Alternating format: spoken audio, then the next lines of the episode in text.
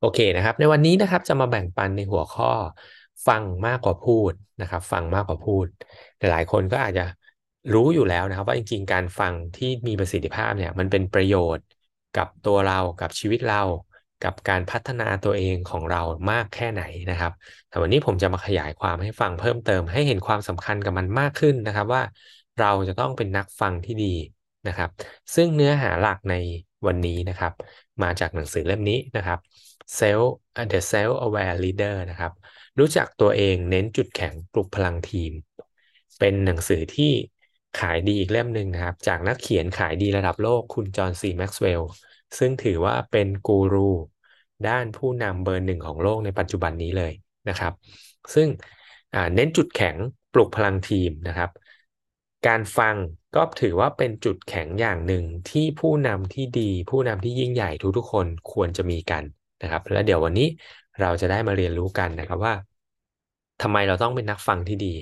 มันจะมีประโยชน์ยังไงมันช่วยให้เราเนี่ยพัฒนาตัวเองให้เก่งขึ้นเป็นผู้นำที่ดีขึ้นได้ยังไงบ้างนะครับผมก็มีไปหาข้อมูลมาเพิ่มเติมนะครับในอินเทอร์เน็ตนะครับเขาก็พูดถึง active listening หรือว่าการฟังเชิงรุกหลายๆคนอาจจะได้เคยได้ยินคำนี้นะถ้าเป็นภาษาอังกฤษนะครับมันจะมีคำว่า hear กับ listen นะครับคือได้ยินกับฟังนะครับ hear คือได้ยิน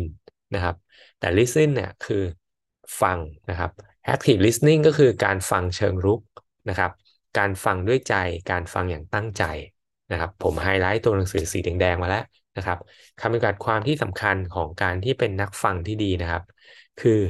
ได้ยินเสียงอีกฝ่ายหนึ่งพูดโดยไม่ใช้ประสบการณ์ของตัวเองหรืออคตินะครับตัดสินว่าสิ่งที่เราฟังอยู่เนี่ยถูกหรือว่าผิดนะครับแล้วก็มีการวิเคราะห์แยกแยะจับประเด็นครับ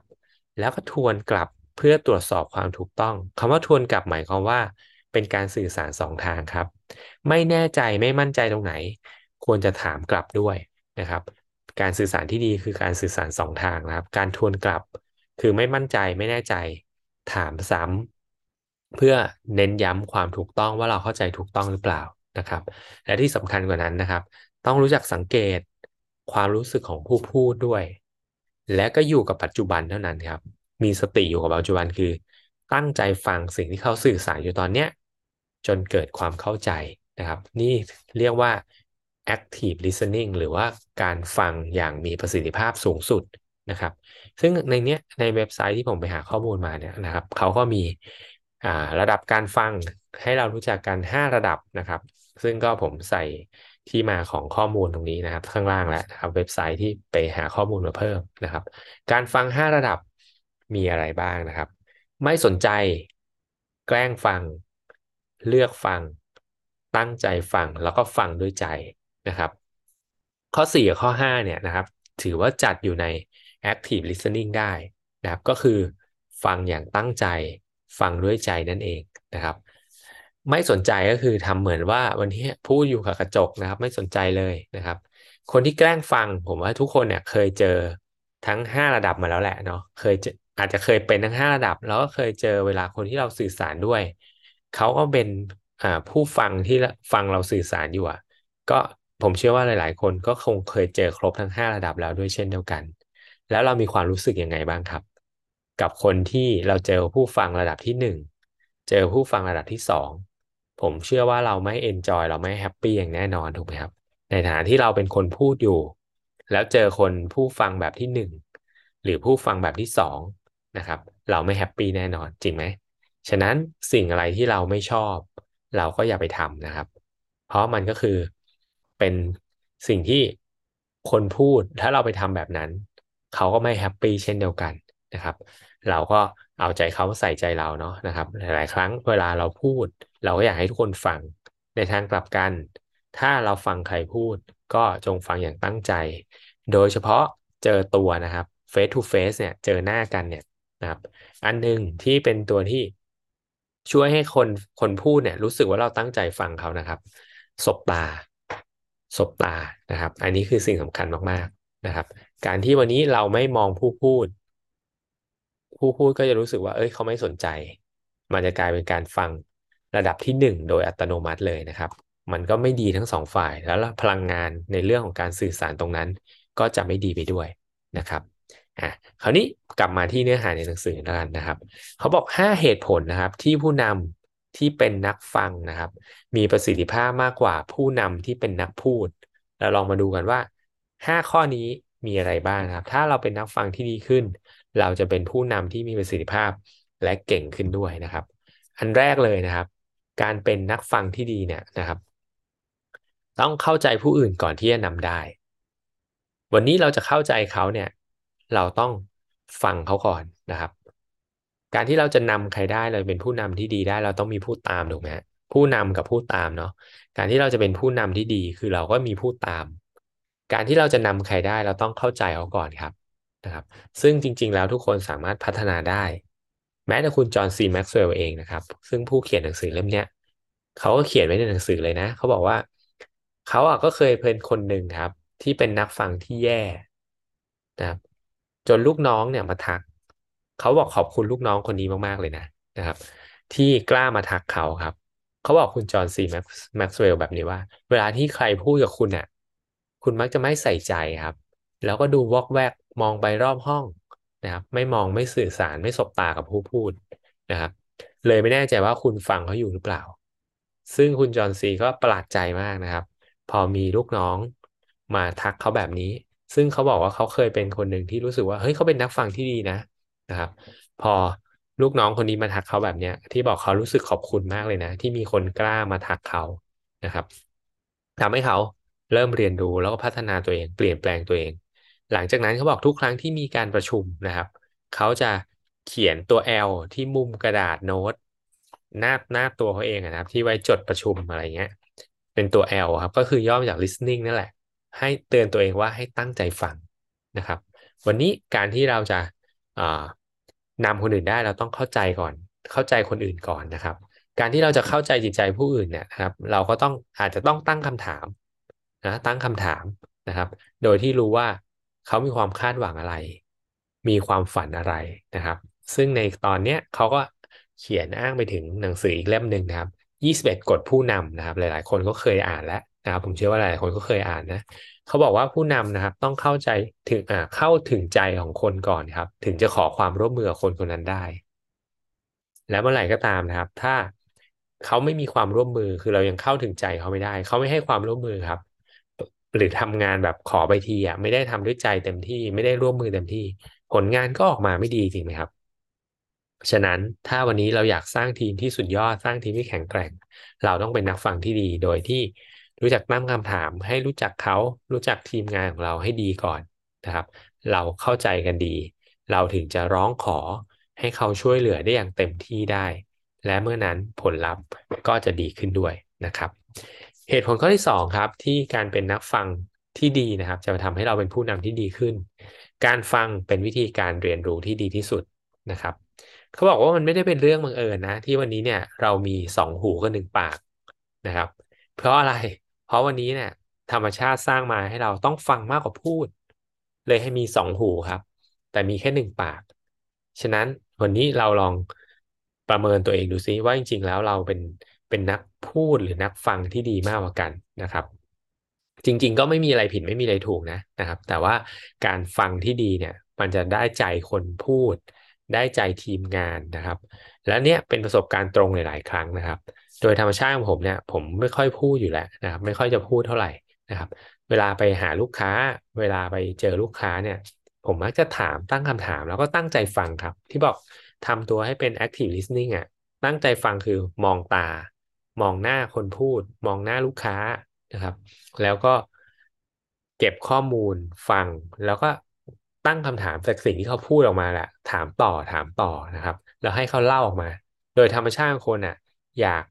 พูดถึงตัวเองอยู่แล้วนะครับถ้าเราเป็นนักฟังที่ดีเราก็จะได้ใจเขาระดับหนึ่งแล้วหลายๆครั้งเชื่อไหมครับว่าจริงๆเนี่ยผมไปฟังนะผมไม่ค่อยได้พูดหรอก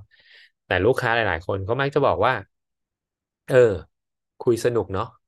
ผมก็คิดในใจผมไม่ได้พูดอะไรเลยนะครับผมนั่งฟังอยู่อย่างเดียวนะครับ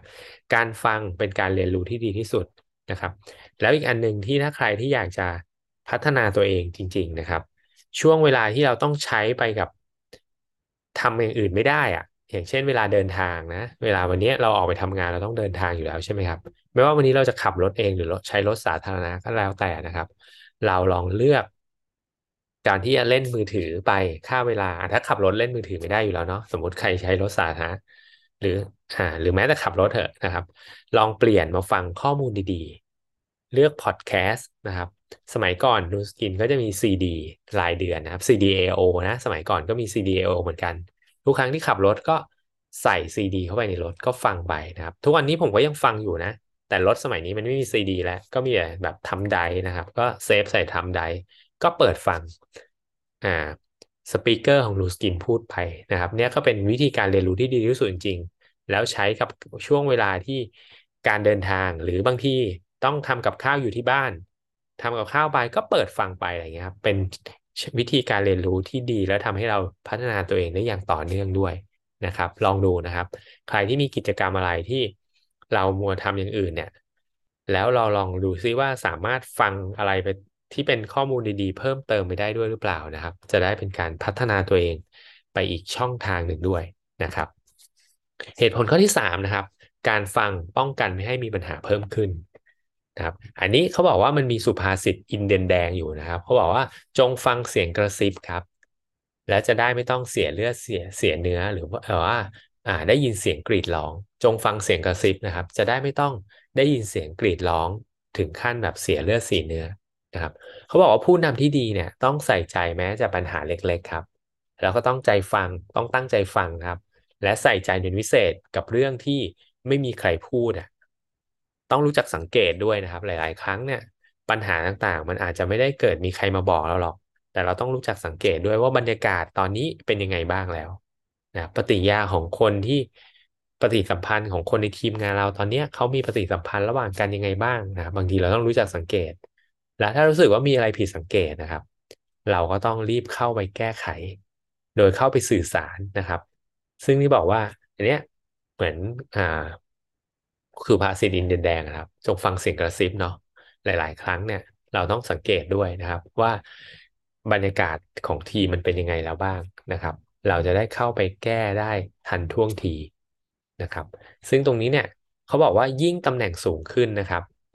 ยิ่งจะมีอำนาจสั่งการมากขึ้น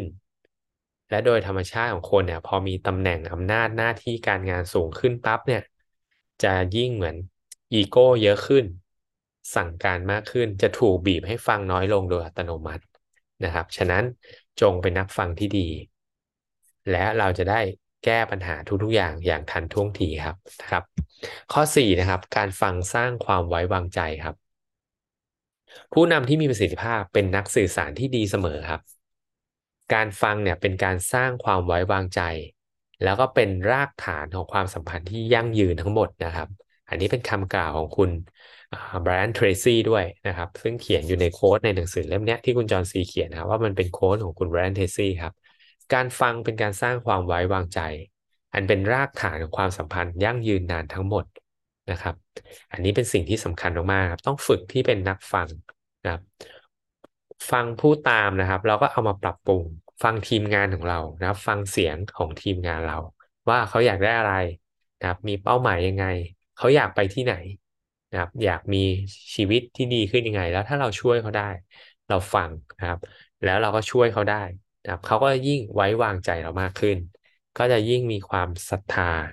กับตัวเรามากขึ้นนะครับอันนี้คือสิ่งสำคัญครับการฟังสร้างความไว้วางใจนะครับต้องเป็นนักฟังที่ดีนะครับอย่าพูดฝ่ายเดียวนะครับเหตุผลข้อที่5นะครับการฟังทำให้องค์กรดีขึ้นอันนี้เป็นคำพูดของคุณจิมโรนแหละนะครับซึ่งเป็นปรมาจารย์หรือเป็นโค้ชเป็นเมนทอร์ให้กับคนหลายๆคนบนโลกนี้นะครับที่เป็นคนที่ประสบความสำเร็จเลยนะครับเขาบอกว่าของขวัญที่คุณจะให้ได้คือความใส่ใจและที่บอกการฟังนี่แหละครับคือเป็นการใส่ใจคนที่เรานั่งอยู่ตรงหน้าเราอ่ะเขามาพูดอะไรกับเราเขาหามาเล่าอะไรให้เราฟังหรือสื่อสารอะไรให้เรานะครับเราตั้งใจฟังเขาเราใส่ใจเราอยู่กับเขาตรงนั้นน่ะนะครับเขาก็จะยิ่งมีความไว้เนื้อเชื่อใจเรานะครับและเมื่อไหร่ก็ตามที่คนในทีมงานมีความไว้เนื้อเชื่อใจซึ่งกันและกันครับองค์กรดีขึ้นอย่างแน่นอน นะครับผมเชื่อว่าทุกคนเห็นด้วยเนาะถ้าเกิดว่าคนในองค์กรมีความไว้เนื้อเชื่อใจกันนะครับองค์กรก็ดีขึ้นอย่างแน่นอนนะครับและที่สำคัญนะครับอันนี้เป็นคำพูดหนึ่งอีกคำพูดหนึ่งของคุณลีไออาร์คอคค่านะครับผู้บริหารไครสเลอร์หลายๆคนก็รู้จักนะครับเขาบอกว่าการฟังเนี่ยสร้างความแตกต่างระหว่างบริษัทธรรมดากับบริษัทชั้นยอดครับวันนี้ต้องฟังใครบ้างคุณลีไออาร์คอคค่าบอกต้องฟังทุกคนเลยฟังลูกค้าฟังลูกน้องครับฟังทีมงานฟังผู้บริหารฟังหัวหน้าฟังทุกคนนะครับแล้วก็เอามาวิเคราะห์นะครับเพื่อที่จะมาพัฒนาต่อยอดนะครับในการที่จะทำให้องค์กรเราดีขึ้นได้นะครับฉะนั้นสิ่งสำคัญต้องรู้จักเป็นนักฟังที่ดีด้วยนะครับลองคิดตามคำถามนี้ผมจะถามคำถามหนึ่งนะครับลองคิดตามดีๆนะว่ามันเป็นยังไงนะครับเขาบอกว่าคิดว่าเราทุกคนนะครับคิดว่าเป็นไปได้ไหมที่จะเป็นผู้นำได้โดยไม่ฟังครับคิดว่าเป็นไปได้ไหมเราจะเป็นผู้นำได้โดยที่ไม่ฟังนะครับคำตอบคือได้นะครับคำตอบคือได้นะเราหลายคนเราคงเคยเจอนะถ้าใครที่ทำงานในองค์กรเคยเจอไหมล่ะหัวหน้างานเราไม่เคยฟังอะไรเป็นได้นะเป็นผู้นำได้นะเป็นผู้นำที่ไม่ฟังแต่เขาบอกว่าถ้าจะเป็นผู้นำที่ดีและยิ่งใหญ่เป็นไปไม่ได้เลยครับถ้าเขาไม่เป็นนักฟังที่ดีฉะนั้นถ้าวันนี้เราอยากเป็นผู้นำที่ดีผู้นำที่ยิ่งใหญ่ผู้นำที่สุดยอดเราก็ต้องฝึกเป็นนักฟังที่ดีด้วยนะครับเราต้องฟังครับแล้วเราจะรู้จักว่าคนที่พูดอยู่กับเราเขาคือใครเขาอยากไปที่ไหนและเมื่อไหร่ก็ตามที่เรารู้จักเขาจริงๆมันก็จะเกิดความไว้เนื้อเชื่อใจครับและเราก็จะนำเขาได้เพราะคนอยากจะตามเราเพราะเขาไว้เนื้อเชื่อใจเราแหละนะครับอันนี้คือสิ่งสำคัญเราก็ต้องไปฝึกนะครับสรุปนะครับ5เหตุผลที่ผู้นำที่เป็นนักฟังที่ดีนะครับมีประสิทธิภาพมากกว่านักพูดนะครับนี่คือ5ข้อ5เหตุผลครับที่ละวันนี้เราพัฒนาทักษะการเป็นผู้นำที่ดีขึ้นผลลัพธ์ในชีวิตเราดีขึ้นอย่างแน่นอนนะครับคำถามท้ายบทนะครับคำถามท้ายบทเขาบอกว่าเป็นคำถามที่ให้ผู้นำที่ตระหนักรู้ในตัวเองได้ใคร่ครวญได้ประเมินตัวเองดูนะครับลองถามตัวเองดูนะว่าวันนี้เราใช้เวลาส่วนใหญ่พูดหรือฟังทีมงานเราครับแล้วก็จะเกิดอะไรขึ้นครับถ้าวันนี้เราใช้เวลามากขึ้นเพื่อถามแล้วก็ฟังและคำถามที่สำคัญครับเราคิดว่าวันนี้เราจะเริ่มทำเช่นนั้นตั้งแต่วันนี้ได้ยังไงบ้างนะครับแค่1สิ่งที่เราเก็บหยิบไปทำในวันนี้เลยนะครับลองดูฝึกฝนตัวเองให้เป็นนักฟังที่ดีนะครับและรับรองว่าเราจะเป็นผู้นำที่ดีขึ้นได้อย่างแน่นอนนะครับขอปิดท้ายด้วยโค้ดนี้นะครับ if your mouth is open นะครับ you probably aren't listening แปลว่าอะไรครับแปลว่าวันนี้เนี่ยถ้าปากคุณยังเปิดอยู่มันอาจจะทำให้คุณไม่ได้ฟังนะครับฉะนั้นอยากฟังต้องปิดปากครับเราจะต้องไม่พูดแล้วเราลองฝึกเป็นนักฟังที่ดีนะครับฟังเพื่อเอามาต่อยอดฟังเพื่อเอามาพัฒนานะครับแล้วผมเชื่อด้านมั่นมากๆว่าถ้าใครก็ตามนะครับฝึกทักษะการเป็นผู้ฟังที่ดีรับรองว่าชีวิตจะดีขึ้นอย่างแน่นอนนะครับโอเคก็ฝากไว้สำหรับเช้าวันนี้ประมาณนี้นะครับ